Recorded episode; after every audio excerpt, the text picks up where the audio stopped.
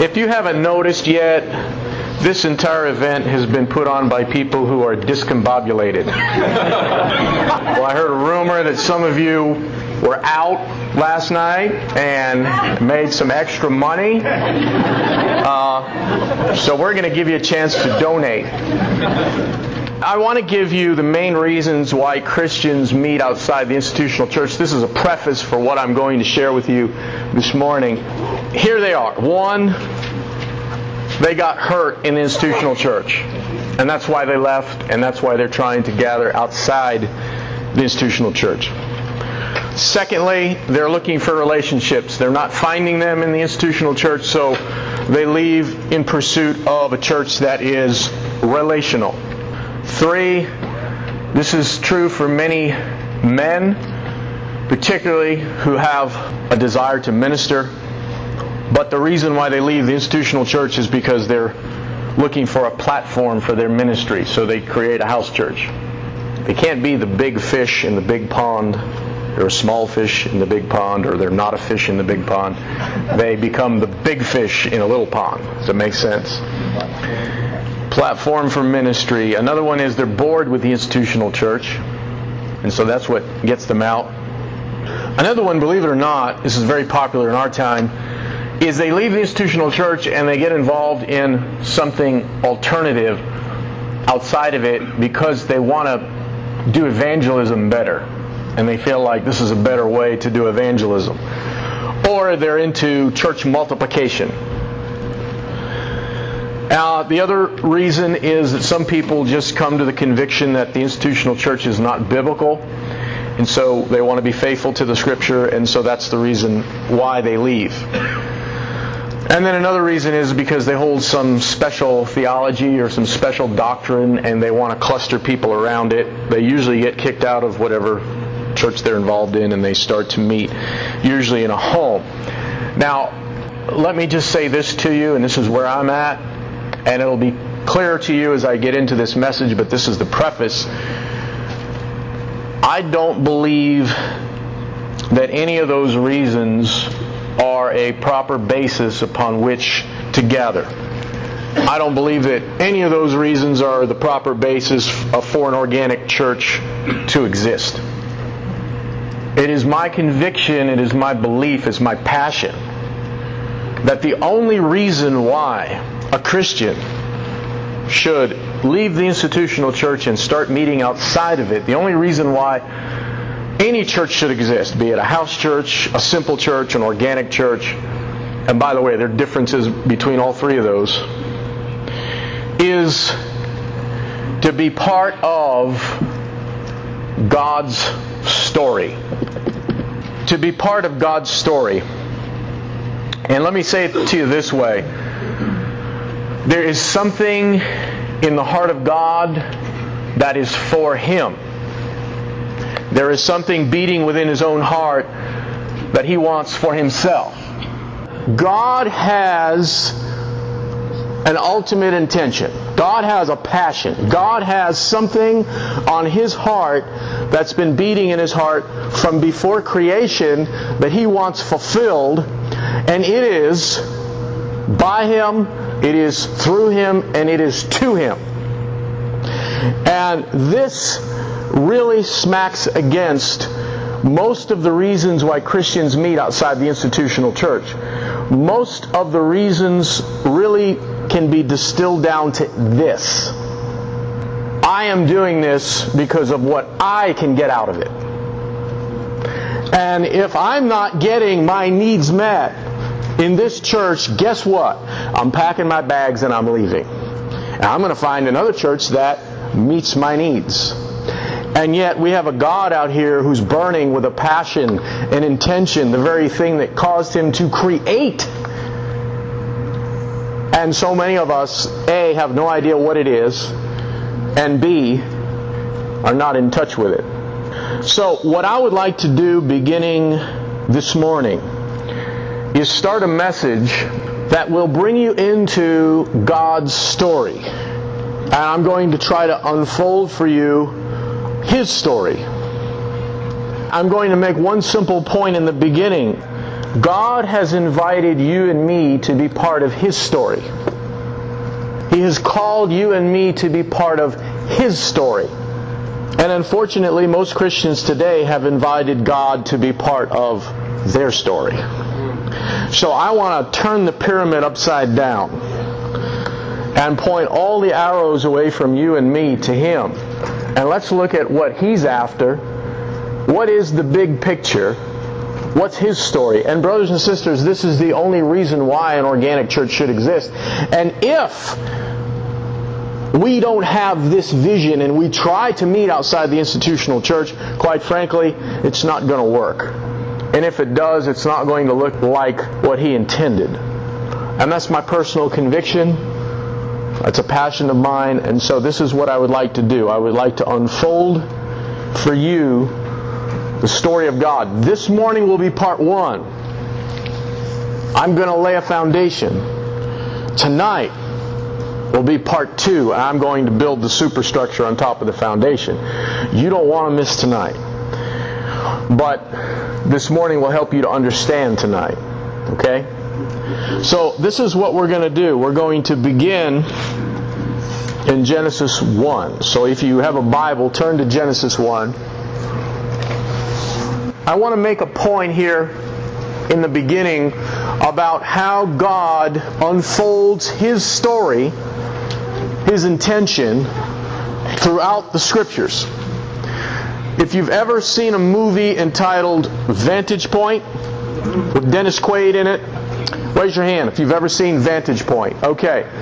For those of you who haven't seen it, Vantage Point is a film that centers on an attempted assassination of the president, the American president, in a square in another country. And the way the movie unravels is it gives the viewer eight different vantage points from eight different people regarding the same event.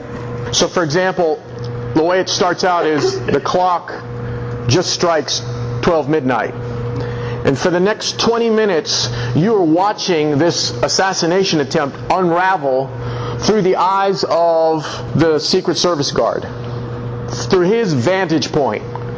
Then the clock stops, it rewinds really fast to 12 noon, starts again, but now you're looking at it, you're looking at the whole episode through the vantage point of the American tourist who has a camera. You see it from his vantage point, and then it does another through a, a plainclothes police officer, and then another. There's eight different vantage points. But when you finish, you see the whole thing come together, and now you understand all the plot points, and you get the big picture. Well, guess what? The scriptures are really about one thing. They are telling the story of one magnificent narrative. It's God's story. It's what He's after. And He retells it over and over again through different vantage points. And you're going to see this as we get into it. So let's build a little foundation. Before we get into actually reading, let me just say this. Hang with me because I'm going to throw a lot at you. And if you're trying to take notes, I have a suggestion.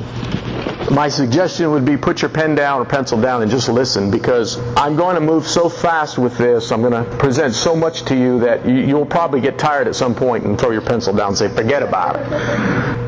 Let's begin before the beginning. And the curtain opens in Genesis 1, but before that, we get a peek into what was happening in the Godhead between Father, Son, and Spirit before God said, Let. Let there be light. This is John 17. Don't turn there, but you can read it sometime. What we have here is God the Father is indwelling God the Son. He's indwelling him. And God the Son is indwelling God the Father through the Spirit. And there's a mutual indwelling going on. God is finding his abode in the Son, and the Son is finding his abode in the Father. And the Lord counseled together in eternity and conceived of a purpose, an intention. And the intention and the purpose was that they would listen, expand the mutual indwelling. And although the Father had the Son to dwell in, and although the Son had the Father to dwell in, the entire Trinity, Father, Son, and Spirit, together was homeless. Father, Son, and Spirit wanted to expand the indwelling and dwell in someone or something that existed outside of them. We see this clearly when Jesus speaks in the Gospel of John, and he says this If anyone loves me, he will obey my teaching.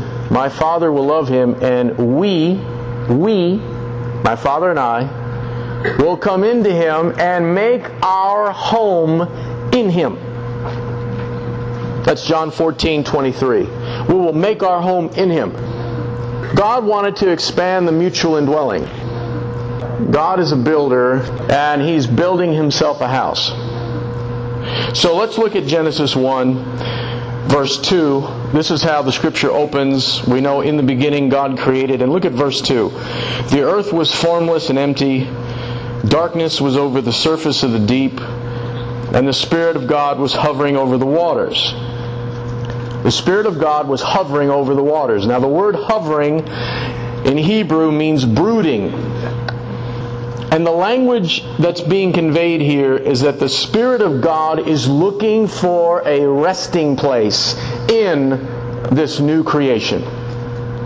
He's brooding, he's hovering, he's looking for a place to dwell.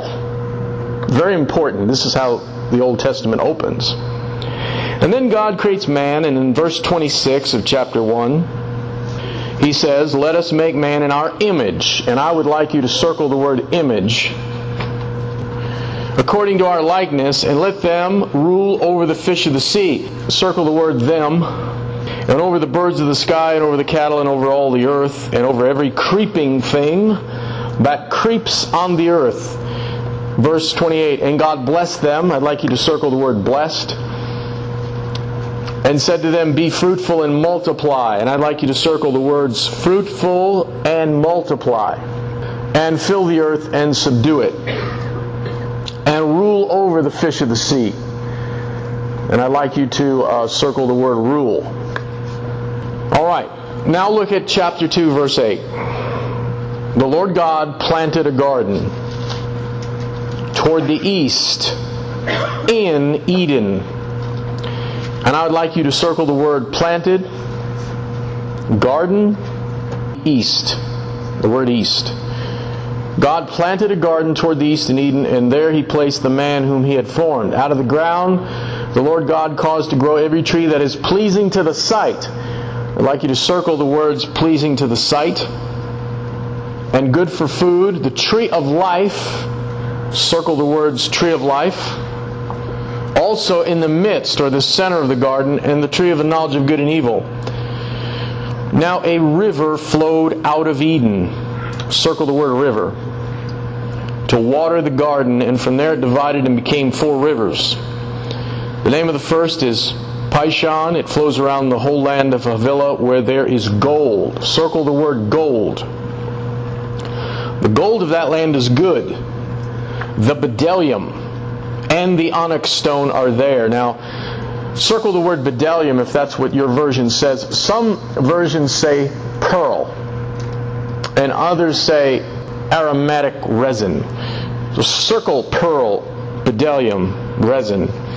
And the onyx stone, and you'll want to circle the words onyx stone. Verse 15 Then the Lord God took the man, put him in the garden to cultivate it and to keep it. And circle the word cultivate and keep.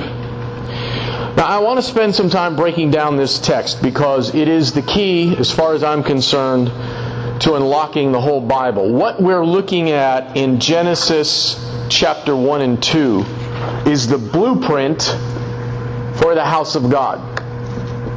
God is a builder, He's building a house. He created creation to have a home in which to dwell, in which to rest. And here are the building materials. You can think of uh, Genesis 2 as Lowe's or Home Depot.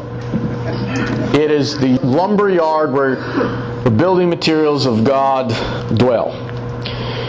Let's look at some of this. The word image. Let us make man in our image. God wants to be manifested visibly. Let's look at the word them. This highlights that It is a corporate image that God is interested in human beings bearing. He said, Let them. He wants a collective expression of Himself. Be fruitful and multiply. God's image was to grow and fill the earth and pervade. Be fruitful and multiply. And encompass the globe. The word rule. This has to do with the exercise of God's own authority. If you notice the scripture carefully, we read it, it said, rule over the creeping things. Now, what are the creeping things? Name one creeping thing. The serpent. Man is to rule over the creeping things, over the serpent, God's enemy. And then we have the word Eden, and Eden means two things delight and abundance. Keep that in mind. A garden is where life grows. Let's look at what's in the garden. All types of beautiful fruit bearing trees that are pleasing to the eye. Now, we have no idea what the garden looked like, but we know this it was captivating in its beauty. It was a beautiful place. And in the center of the garden is the tree of life. There's also a river that flows out of the garden and it breaks up into four river heads. Now, all throughout Scripture, four is significant. The four corners of the earth. So the point there is that out of this garden flows this river that is to pervade the whole earth, the four corners of the earth. Gold is there, something called bdellium, and some translations have pearl. And I would throw my chips in to that interpretation. Some have an aromatic resin which came out of a tree. It's the same idea. It's white, very hard. So this bdellium, we can say pearl or a pearl-like substance. And then there's precious stones. So we have three things: gold, pearl, precious stones. And we have two added: a flowing river and a tree of life. Genesis 2:15, the Lord says to Adam, "Cultivate the garden and keep it." And it's really interesting to see what the words there are in Hebrew. We're going to look at this later. But cultivate is obad, it means to serve. And keep is shamar, and it means to keep charge of or to guard. Now, I just want to paint a picture here, real quickly, of what all this means in the very beginning. Gold, all throughout Scripture, always speaks about the incorruptible nature of divine life. More specifically, the incorruptible nature of God the Father. I don't have time to develop that for you, but nonetheless, you can find this all throughout Scripture. Pearl, all throughout Scripture, speaks of the beauty of God the Son. And precious stones, the transforming work of the Holy Spirit. We're talking about elements that point to divinity. And in Revelation 21 and 22, all of the same materials that are in the garden reappear in a building, a finished, completed building, a dwelling of God. And it's made of gold, pearl, and precious stone. And the tree of life is there, and so is the flowing river. Now, saints, that's no accident. And if I can put it in a sentence, the message to human beings at creation was Eat from this tree, this tree of life, and drink from this flowing river, and gold, pearl, and precious stone. That which points to divine life and divine nature will be deposited into you, and you will be corporately the house of the living God. And when the curtain opens in Revelation 21 and 22, that's what we see coming out of the other realm, out of the heavens to the earth a building of gold, pearl, and precious stone. And God is dwelling there. Now let's get more specific. This is all groundwork. God's presence is found in the garden. He walks in the garden in the cool of the day. You remember? He walked with Adam in the cool of the day. Adam had unfettered fellowship with God. Also, the tree of life is there, and we know that this tree of life is not any ordinary tree. There's something supernatural about it. It's very possible that Adam could see God. What we have then in the garden, listen, is the intersection of the heavenly realm and the earthly realm. In the garden, we have man's space and God's space joining together and being interlinked. It's the overlap between the invisible world and the visible world, between God and humans, between divinity and humanity. The Garden of Eden was the playground of men and angels. It's where the two realms connected. And God's intention from the beginning was to spread the garden for the garden to grow and fill the entire cosmos, the entire creation, in so much that heaven and earth would be joined together, that there would be the visible and invisible together joined into one. And the ancient Hebrews and the rabbis referred to the garden as the first temple. And this is significant. Isaiah calls it the garden of the Lord. Now we know what happened. Tragedy struck in the garden.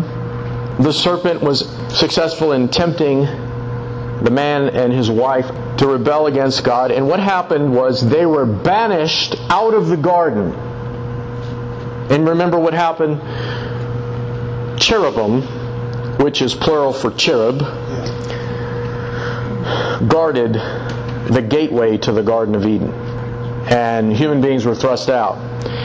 The Hebrew tradition says there were two cherubs standing in front of the gateway. And from that point on, there begins to develop, listen now, a land versus wilderness theme in the scripture. As soon as human beings are out of the garden, the earth becomes wilderness. And as you trace through the Old Testament carefully, you find land versus wilderness, land versus wilderness. Isaiah 51 verse 3 says, For the Lord shall comfort Zion, he will comfort all her waste places. He will make her wilderness like Eden, and her desert like the garden of the Lord. And here the prophet is prophesying that since the banishment, the earth has become a wilderness, but God's going to get the garden back. He's going to bring human beings back into the garden. Praise the Lord. That's good news. Well, what happens is really interesting.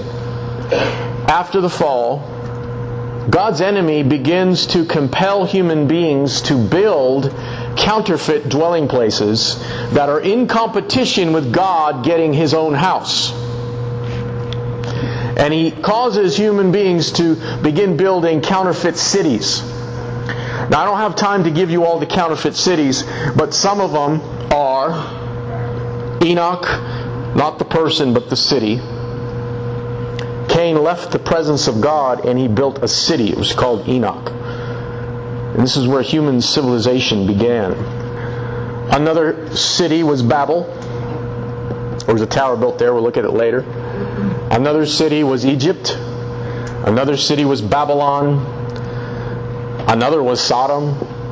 These were all competing against the house of God. And what the enemy was trying to do was he was trying to cause man, human beings, men and women, to stop pursuing the building that God has always had on his heart. He didn't want God to have a home. And then we come to Noah. And we know that wickedness had increased in the earth to the point that God destroyed the first creation. And the new creation, which we find in Genesis 1 and 2, quickly became the old creation and it was covered underwater. And there was a building that Noah and his family lived in, the ark, for a time. And as you recall, after the waters had drowned and covered the old creation, the old fallen creation, Noah sent out a dove out the window. And it came back. And Noah knew that the old creation was still underwater. The new creation had not yet appeared. And then the dove came back with a fig leaf. And he sent him out again, and the dove never came back. Why? Because the dove found a resting place. And where was that resting place? It was when the new creation had emerged. The dove hovering over the waters, looking for a place to dwell. It's a repeat. And do not think that new creation and old creation are not accidents. God was speaking. Now, Noah builds two things. The ark rests on a mountain, Mount Ararat, and on Ararat he builds two things. One, he builds an altar. He builds an altar. And secondly, he builds a tent. Noah is a man of the altar and the tent. And here's the principle of the altar and the tent. The altar says, I am sacrificing my life for you, O God, and your interests. I'm laying my life down. The altar is the place of death, the place of sacrifice, the place of surrender. I'm laying my life down so that you can get what you want. That's the altar. But he's also a man of the tent. He lived in tents. And the tent says, I am not going to attach myself to this present world. I am not going to sink my roots deep down anywhere in this earth. I am free to move anywhere you want me to move to. That's the altar and the tent. And Noah is the first man of the altar and the tent. And here's what God does He repeats the commission he gave to Adam to Noah. Remember, he said, Bear my image, rule the earth, I will bless you, be fruitful and multiply. In chapter 9 of Genesis, he repeats that to Noah. He says, I will bless you, be fruitful and multiply, and fill the earth. Then we come to a man named Abraham, and let me just say, Noah failed in his attempt to stand for God's house. Some event happened, and he dropped the baton, and God raised up a man named Abram, who he renamed Abraham. And he appeared to him and he said, Leave the land of your forefathers, Ur of the Chaldees, which, by the way, Ur was another counterfeit city that was in competition to the house of God. And he repeats what he said to Adam I will bless you, be fruitful and multiply. You will fill the earth.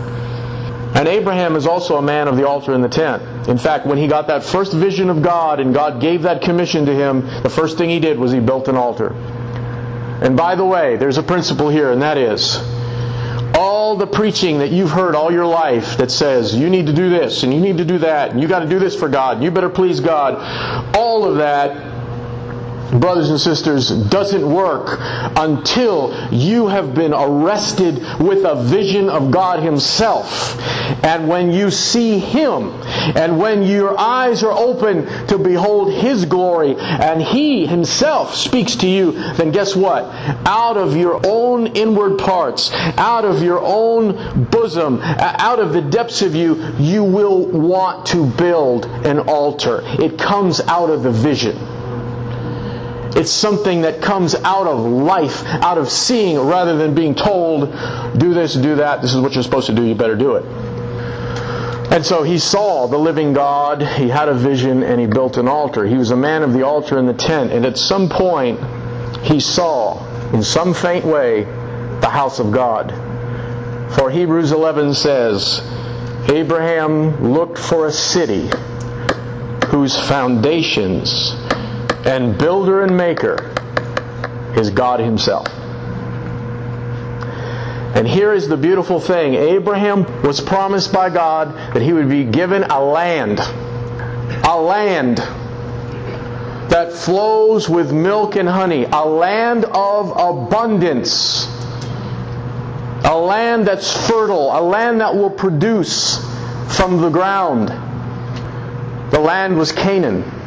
Just know this it was a fertile, fruitful, abundant land, and I want to remind you that Eden means abundance.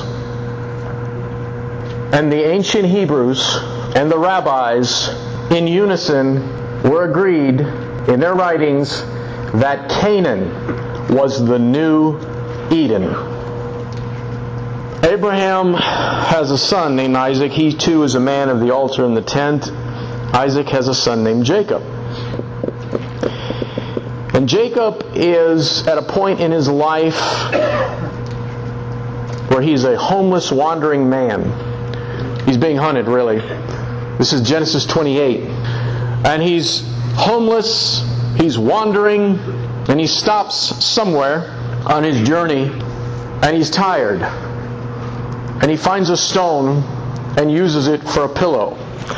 And I have never understood how on earth could somebody find a stone for a pillow. It must have been a soft stone of some sort. But uh, anyway, he puts his head on the stone, he falls asleep.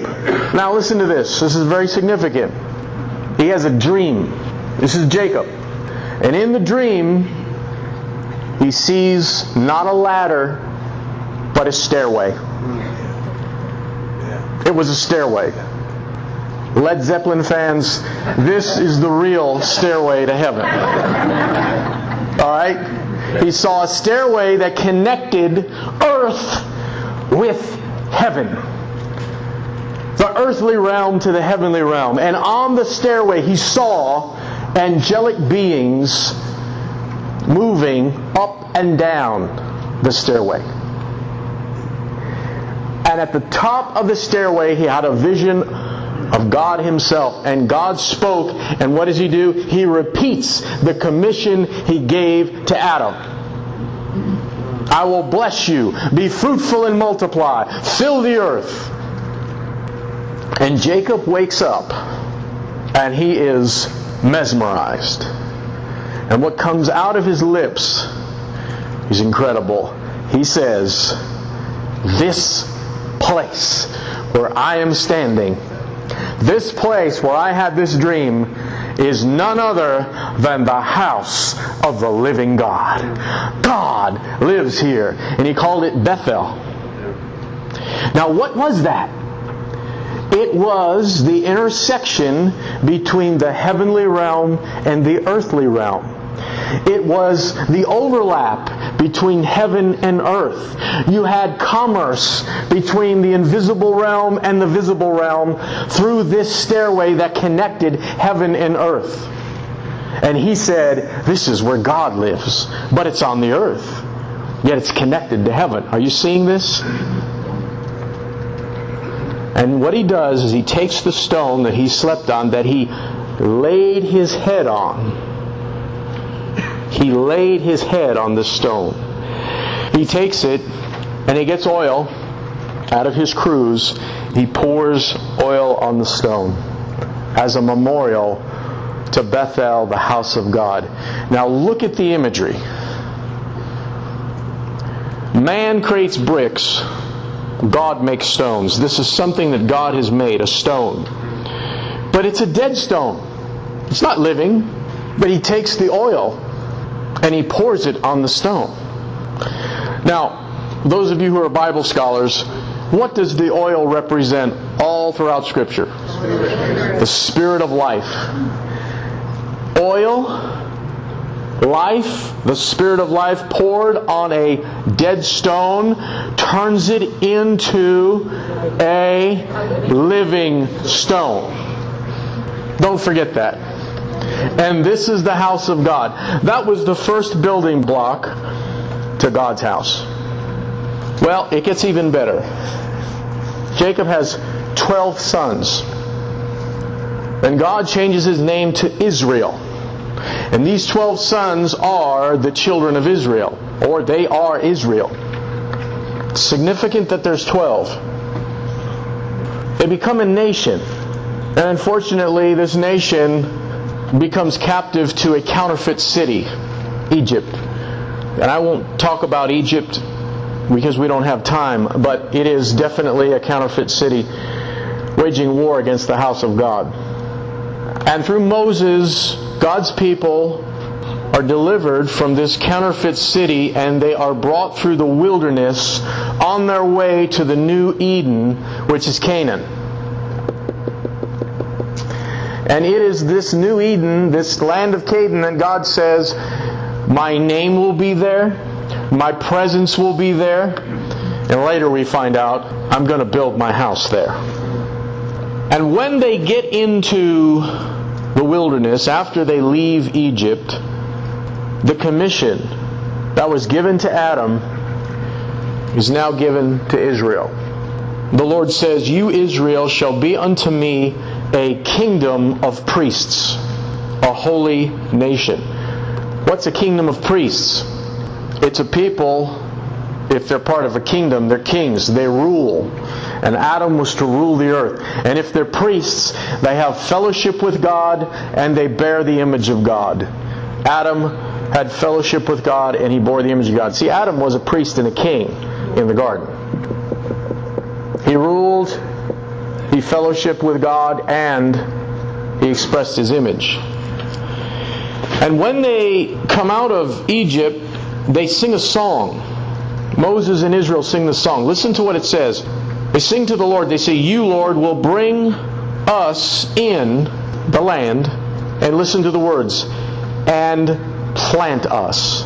Plant us. You will plant us. And the Lord planted a garden in Eden. And on the mountain, on the mountain of your inheritance. If I didn't tell you this, Eden was planted on a mountain.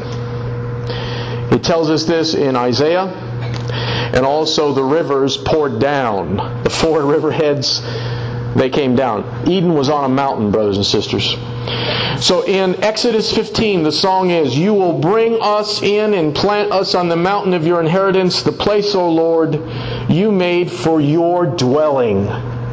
Your hands have established this. The Lord will reign forever and ever. So notice the imagery. Plant them and your dwelling. Now, if you haven't noticed, Israel was the new Adam. If Canaan is the new Eden, Israel was the new Adam. And in fact, all throughout rabbinic literature, they called Israel the new Adam. That's who they understood Israel to be. They came into existence to fulfill what Adam had failed to do. Israel was to possess the gates of her enemies this corresponds to Adam ruling the earth, and they were to be a light to all nations. This corresponds to Adam bearing God's image. Well, long story short, Israel forfeits the priesthood. The priesthood is taken from the whole nation. It goes to one tribe, Levi. God takes Moses up to Sinai and he rips the heavens open, and for the first time, God gives a greater image of his house than what Jacob saw what Abraham saw. It is known as the tabernacle of Moses. And you know what the tabernacle is? If you've ever seen pictures of it, if you've ever studied it, the tabernacle of Moses is an enlarged altar and a tent. It's a big, huge altar made of brass. It's the first thing you come to in the outer court, and you walk in, and when you get to the house, and it was called the house of God, you get into a big tent. So what's happening? The house of God is growing. The building materials are in the garden. The fall happens. God now is going to restore Eden. It's going to be Canaan. He's going to give forth the new Adam, which is Israel. And the altar and the tent, the predecessor for the house of God, is getting bigger. Now we can spend the next three months on all the furniture in the tabernacle and look at it, and we will not have exhausted it. But I'm just going to give you a few glimpses, okay? Because I think this is very important for you to see. The entrance of the tabernacle is on the east. The entrance to the Garden of Eden was on the east. The tabernacle is made of gold and silver. Now, silver, after the fall, replaces pearl. And if you study Scripture very carefully, you'll find that silver is always associated with redemption. Always. You find this in the New Testament, you find it in the Old Testament. Silver and redemption. Well, you don't need redemption when there's no fall. And there's no fall in Genesis 2. So it's pearl. But now silver replaces it. So you have gold and silver. And then the high priest is associated with the tabernacle and he has precious stones on his garment. So when you look at the big picture of the tabernacle, you have gold, silver, and precious stones. Pomegranates are attached to the bottom of the high priest's robe. This harkens back to the Garden of Eden. Inside the tabernacle is the golden lampstand. And if you've ever seen pictures of the golden lampstand, it looks like a tree. In fact, the golden lampstand has almond blossoms and flower bulbs on it. And the ancient Hebrews said that the golden lampstand was a symbol of the tree of life in the garden.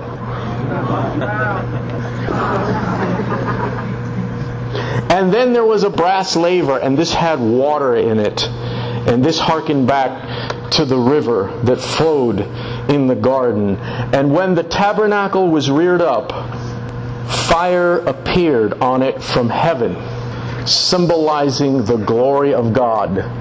Now that's going to be real important tonight. That's going to be real important tonight. So keep that in mind.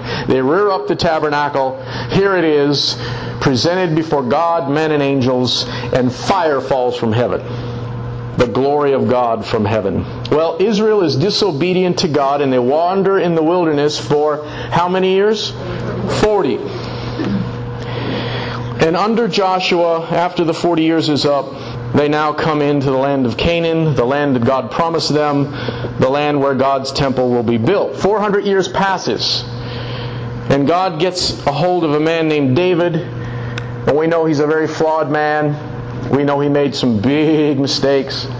But despite all of his flaws, God calls him a man after his own heart. And why is David a man after God's own heart? It's very simple. Listen to his words. I will not go home. I will not let myself rest. I will not let my eyes sleep, nor close my eyelids to slumber until I find a place to build a house for the Lord a sanctuary for the mighty one of Israel. That's Psalm 132. David saw that God wanted a house to dwell in. And above everything else, he had a passion for that house. And he set himself to build that house. And at one point he says, Here I am living in a palace of cedar. David was a king while the ark of God remains in a tent. Psalm 23, we touch his heart cry. And I will dwell in the house of the Lord forever. Now, David is interesting because he's not only a king, but believe it or not, he's also a priest. Not officially, but he did things that only a priest could do. He ate from the table of shewbread. Only priests can do that. He wore the linen ephod. Only priests can do that. And David prepares the materials for God's house. He wants God to have a house. Now, I don't have time to get into David's little canvas tent in which he put the Ark of the Covenant, where God dwelt. It's, actually my favorite story in all the Old Testament. You can read about it in the book From Eternity to Here. It's just mind blowing what happened there for 40 years. But we'll pass on that. And uh, David wants to build a house for God. But he can't because he's a man of war. And God will only build his house in a time of peace and a time of rest. So the baton is passed on to Solomon, and Solomon is now king. And Solomon is living in a time of rest. Now remember, when God planted the garden, Adam rested. So here's Solomon in a time of rest. Scripture makes a big deal about this. It was a time of peace and rest. And now he will take the materials from David and he will build what's known as the temple. Now, brothers and sisters, the Temple of Solomon was large, it was glorious, it was incredible. And it was called the house of the living God. And if I could just freeze the frame here and back up a little bit, I want you to see the development of God's house. It's getting bigger, it's growing. It starts out as an altar and a tent, and then it moves to the tabernacle, and now it gets even bigger. It's this glorious temple. And it represents the whole earth which indicates that God wants to live, He wants to dwell in the entire creation. Here are a few features of the temple. It's made of gold, silver, and precious stone. In fact, the onyx stone are mentioned as being part of the temple, and the onyx stone were the stones found in the garden. Embroidered in the curtains are the cherubim. And where are the curtains? One of the curtains is right before, closes off the Holy of Holies, where the Ark of the Covenant is. That's where God dwells in this temple. And if you remember, there were two cherub at the gate in the garden. But that's not all. On top of the Ark of the Covenant, made of solid gold, are two cherub facing each other. They're guarding the presence of God. Now, the ancient Hebrews said that the temple, the three parts of the temple, and there are three parts, correspond to the three parts of the Garden of Eden. In the garden, in the center of it, you had the tree of life. And God walked in the garden, right in the center. That corresponded, the Hebrews said, to the Holy of Holies, where God's presence dwelt on the ark. Then, everything outside the center of the garden, but still part of the Garden of Eden, corresponded to the holy place where the other elements were in the temple. And then they said the whole land of Eden, which was larger than the garden. God planted a garden in Eden. Eden was a land. That represented the outer court. And the temple of Israel was built on a mountain, just like the Garden of Eden was located on a mountain. In Ezekiel 28, it's called the Holy Mountain of God. The temple faced east, the garden faced east. The entrance of the garden was on the east, the entrance of the temple was on the east. Remember, we said that the garden was associated with beauty? Well, so was the temple. It was very pleasing to the eye. Psalm 27 4 That I may dwell in the house of the Lord all the days of my life, to gaze upon the beauty of the Lord and seek him in his temple. In 2 Chronicles 3 6, the temple was overlaid with gold and precious stones for beauty. In Genesis 3 8, we learn that God's presence walked in the garden in the cool of the day, and the Hebrew word for walked is holak. God walked, holak, in the garden. The same Hebrew word is used for God's presence walking in the midst of the temple and the tabernacle. You can find that in Deuteronomy 23 and 2 Samuel 7. He walks in the temple. The temple always had a priest and a king attached to it. Adam was a priest and a king in the garden. And let me show you something that I find fascinating. In Genesis 2, the Hebrew word for cultivate is abad, which I mentioned earlier, and the Hebrew word for keep is shamar. The exact same words are used to refer to the duties of the priests in the temple. Numbers 3. The priests are to perform the duties for God and for the whole community at the tabernacle by doing the work, abad, of the tabernacle. They are to take care of, shamar, all its furnishings. So what's happening here is the temple and the priestly system is a repeat in a replay of Adam and the Garden of Eden. And what's happening is it's getting bigger. Remember, Adam was created with the glory of God. Psalm 8 says he was crowned, clothed with glory and honor. And Romans 3 says, when man fell, when humans fell, they lost the glory of God. Well, the high priest of the temple wore garments of beauty and glory. And those garments were understood by the Hebrews to replicate the glory that Adam had on his body before he fell. The high priest wore a crown of gold on his head. And this signified the removal of the curse from Adam's brow. The priests wore garments of linen and not wool. Do you know why they wore linen and not wool? Because you sweat in wool.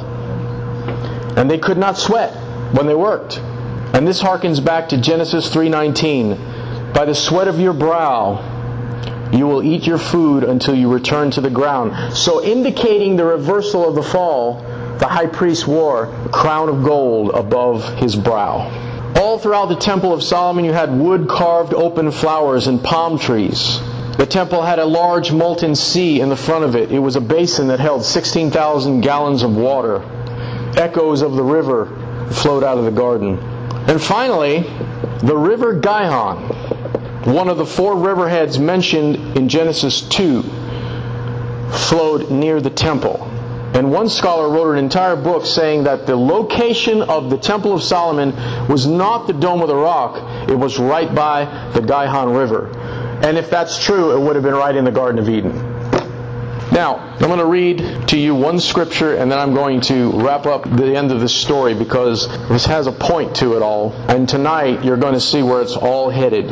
And it has everything to do with why we're in this conference. It has everything to do with what God is wanting for His church. Isaiah 66 1. Heaven is my throne and earth is my footstool. Where is the house you will build for me? Where will my resting place be? Now listen, folks. Isaiah said that when the Temple of Solomon was standing.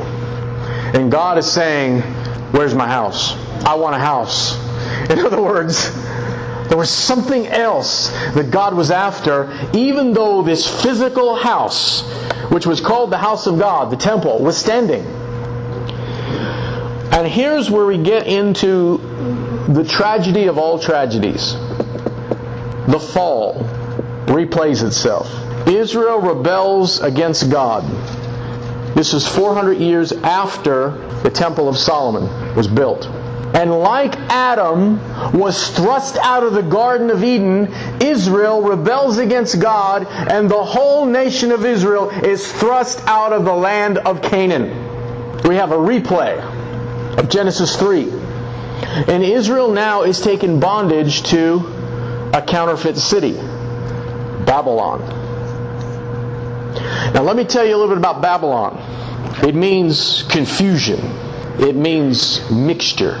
And it finds its roots in the city of Babel when the children of men came together and said, Let us build a structure let us build a tower that reaches to the heavens. And in the process, we will make a name for ourselves. Now just step back and look at that. They built the Tower of Babel not with stone, but with brick. The scripture is very clear on that. Man makes bricks. Bricks are the product of the energy of fallen human beings, the ingenuity of fallen human beings. The stench of religious flesh is found in the brick. They build this tower, they're trying to reach the heavens, and in the process, they're making a name for themselves. Now, brothers and sisters, if that doesn't describe organized religion, then I don't know what does. And God came and confounded their language and they couldn't understand one another. That's the roots of Babylon. Here, God's people are taken against their will to Babylon, and the Babylonians go into Jerusalem and they level the city and they destroy the temple. But they take the gold and the silver and the precious stones, and they haul them back to Babylon and they put them in the temple of idols. So you have the vessels of God in the temple of idols. Mixture. God's people will spend 70 years in Babylon. That's about two generations. And while they're there, they enjoy freedom. They can start businesses, and they do. They can start schools, and they do. And you know what? They even have religious freedom. They can worship God in Babylon, and they do. But, there's a big but here. God said, My name, my presence, my dwelling will be in Canaan, in a city called Jerusalem, in the temple that I have given you the pattern of, and that's where I will dwell. Well, guess what? They couldn't build the temple in Babylon. They were in a foreign land. So they thought, well, you know what? We can't worship God in the temple, so we will create a substitute for the temple while we're here in Babylon. Enter now the synagogue. Now, brothers and sisters, listen real carefully. They were God's people he did not let go of them. And He blessed them. He blessed their businesses. They did well in Babylon. And not only that, but they worshiped him. And I have no reason to believe that he did not accept their worship. He loved his people in Babylon. He blessed his people in Babylon. But listen, God will not build his house, his house, in Babylon. Amen. He won't do it. And here is, to me, the saddest of all. This part of the story. They got thrust out of Canaan just like Adam got thrust out of the garden. And the kings switched hands, and a new king emerged, and he said, Let's let the Israelites go back to their land. Let them go home, and they can rebuild the temple and worship their God. And, brothers and sisters, listen to me well. This is historical fact. I'm not making this up. Only 2% of God's people went back to Canaan, went back to Jerusalem. A very tiny remnant went back. The rest of God's people were content to stay in Babylon. Why? Because they sunk their roots deep down in that strange foreign land. They had businesses. Their kids had friends there. They built houses and they loved those houses. And guess what? God didn't leave them. He still was blessing them. He still loved them. And they could worship God in the synagogue. So why pull up your roots and go back and do the hard work of rebuilding God's house? Well, the only reason why anybody would want to do that is because they themselves were a person of the altar and the tent. And God's interest, God's pleasure, God's intention, God's purpose was more important than their convenience. And only 2% went. And you know what? It gets worse. They go back and they start rebuilding, and they are being opposed. And as they're building, they're getting challenged. Opposition is so great that they lose heart, they lose the vision, and they quit. And the rebuilding of the temple of God gets put on pause for 15 years. And the Lord raises up two prophets Haggai and Zechariah. And Haggai, with fire in his bosom, reminds God's people and says, You're building your own houses, you're making your own vineyards, while God's house lies in ruins. Consider your ways. Go to the mountains and get timber and rebuild my house, says the Lord. And then Zechariah says this to them I know you're being opposed. I know you're such a little tiny remnant. You look around and you say, This doesn't look like much. All my brothers and sisters, my, my aunts and uncles, they're all in Babylon. They're doing well. And I'm out here catching it from every angle. And Zechariah says, Despise not the day of small things. What's more important? What the living God wants for himself or what you're going through down here? And those two prophets inspire and motivate God's people to put their hand to the plow and they begin rebuilding. And they finish the rebuilt temple. Now, Haggai said something else, and this is very important. He said, The glory of the latter house will be greater than the glory of the former house. That being translated means this rebuilt temple will be greater in glory than Solomon's temple. That's how they heard that. And when the old man who remembered what Solomon's temple looked like came and looked at the rebuilt temple, the scripture says they wept bitterly because it didn't look anything like the glory that Solomon's temple had. It was much smaller, it was much plainer, and they wept. So was Haggai wrong? Did Haggai lie? Ezekiel, who was part of the captivity, also had a vision. And he saw the temple of God in a vision, and it was so much larger than Solomon's temple. In fact, I believe it was four times larger. It was about the size of the city of Jerusalem at the time. And it was the future temple. And so Ezekiel saw this huge temple, and then when the temple was rebuilt, it didn't look anything like what Ezekiel saw. So we have to step back and ask the question. Either Haggai and Ezekiel missed it, or they were speaking of a different temple. They were speaking of a different dwelling place. Now, I'm going to hit pause here. We're going to finish this tonight. And we're going to begin when Jesus Christ enters the scene. And for me, all of this has just been background.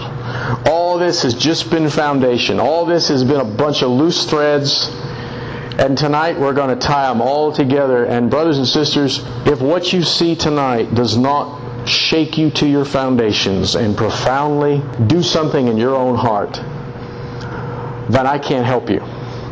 Because I don't know anything in Scripture that is more glorious, more grand, more sublime than this. It has everything to do with why we meet together as the church of the living God. Because it has to do with that which God has wanted from before creation. He's wanted a home in which to dwell. For Him. For His pleasure. It benefits us, yes. But this is for Him. All of this is going to come together. But I just want you to see two things. One, He's retelling the story over and over again. You see that? And number two, he's looking for people who will be men and women of the altar and the tent. That's where it begins.